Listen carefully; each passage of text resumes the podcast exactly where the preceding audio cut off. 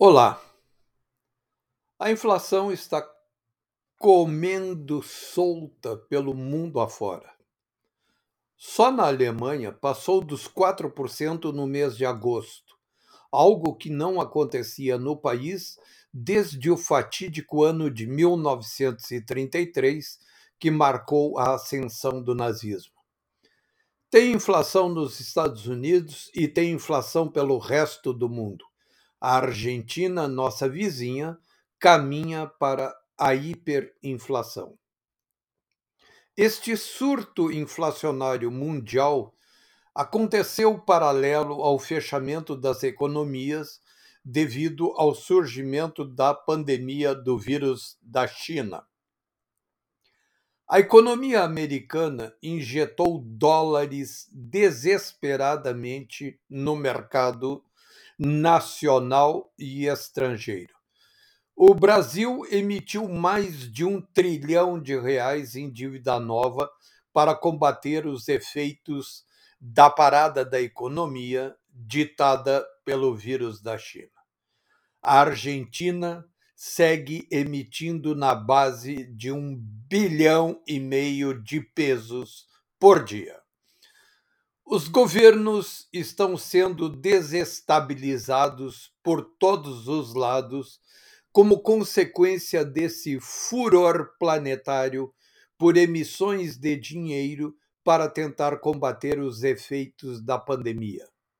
Ora, todo mundo já está, cansado de saber que, toda vez que a economia passa por uma grande irrigação de moeda, é inevitável o processo de inflação vir junto.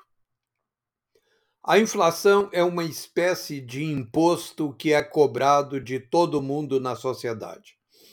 Os preços disparam aparentemente sem explicação.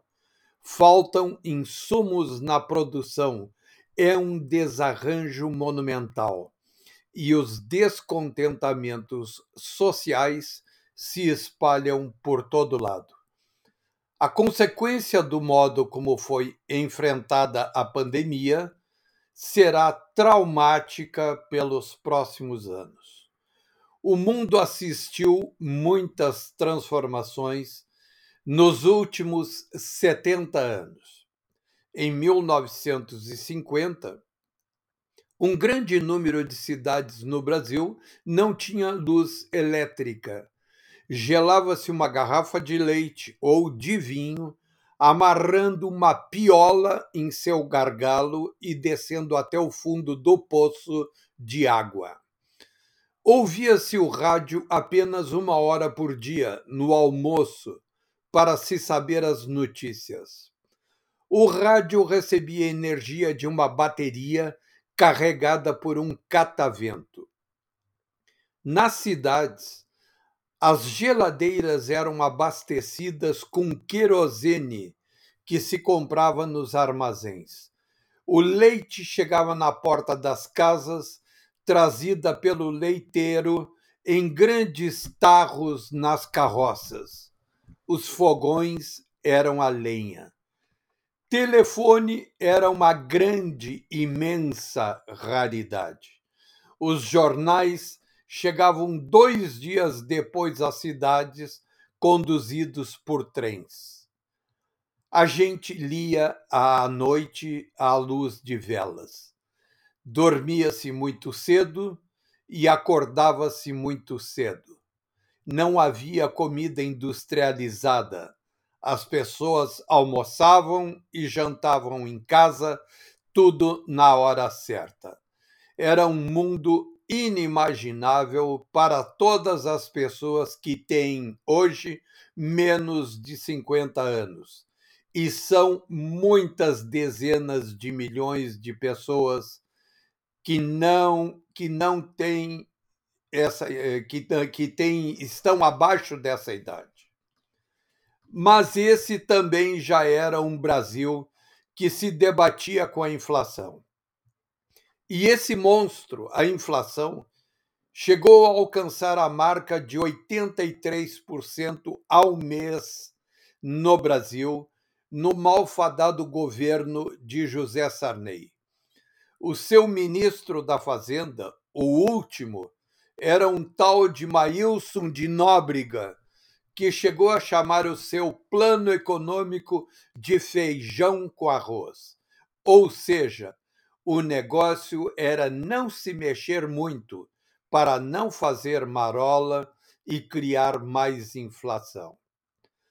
O brasileiro corria no supermercado no fim do mês, quando recebia salário, e a infernal maquineta de remarcação de preços corria à sua frente. Esse inferno inflacionário só foi debelado no governo de Itamar Franco com o Plano Real. Mais de 50 milhões de brasileiros nasceram depois disso e não têm a mais remota ideia do que era a inflação, do que era viver em um estado inflacionário. Então, essa gente hoje está se sensibilizando por conhecer o monstro, que é muito familiar apenas para aqueles que já têm mais de 60 anos. Isso quer dizer uma coisa: o Brasil, os brasileiros, precisam ouvir os mais velhos, porque eles têm memória e experiência. Até!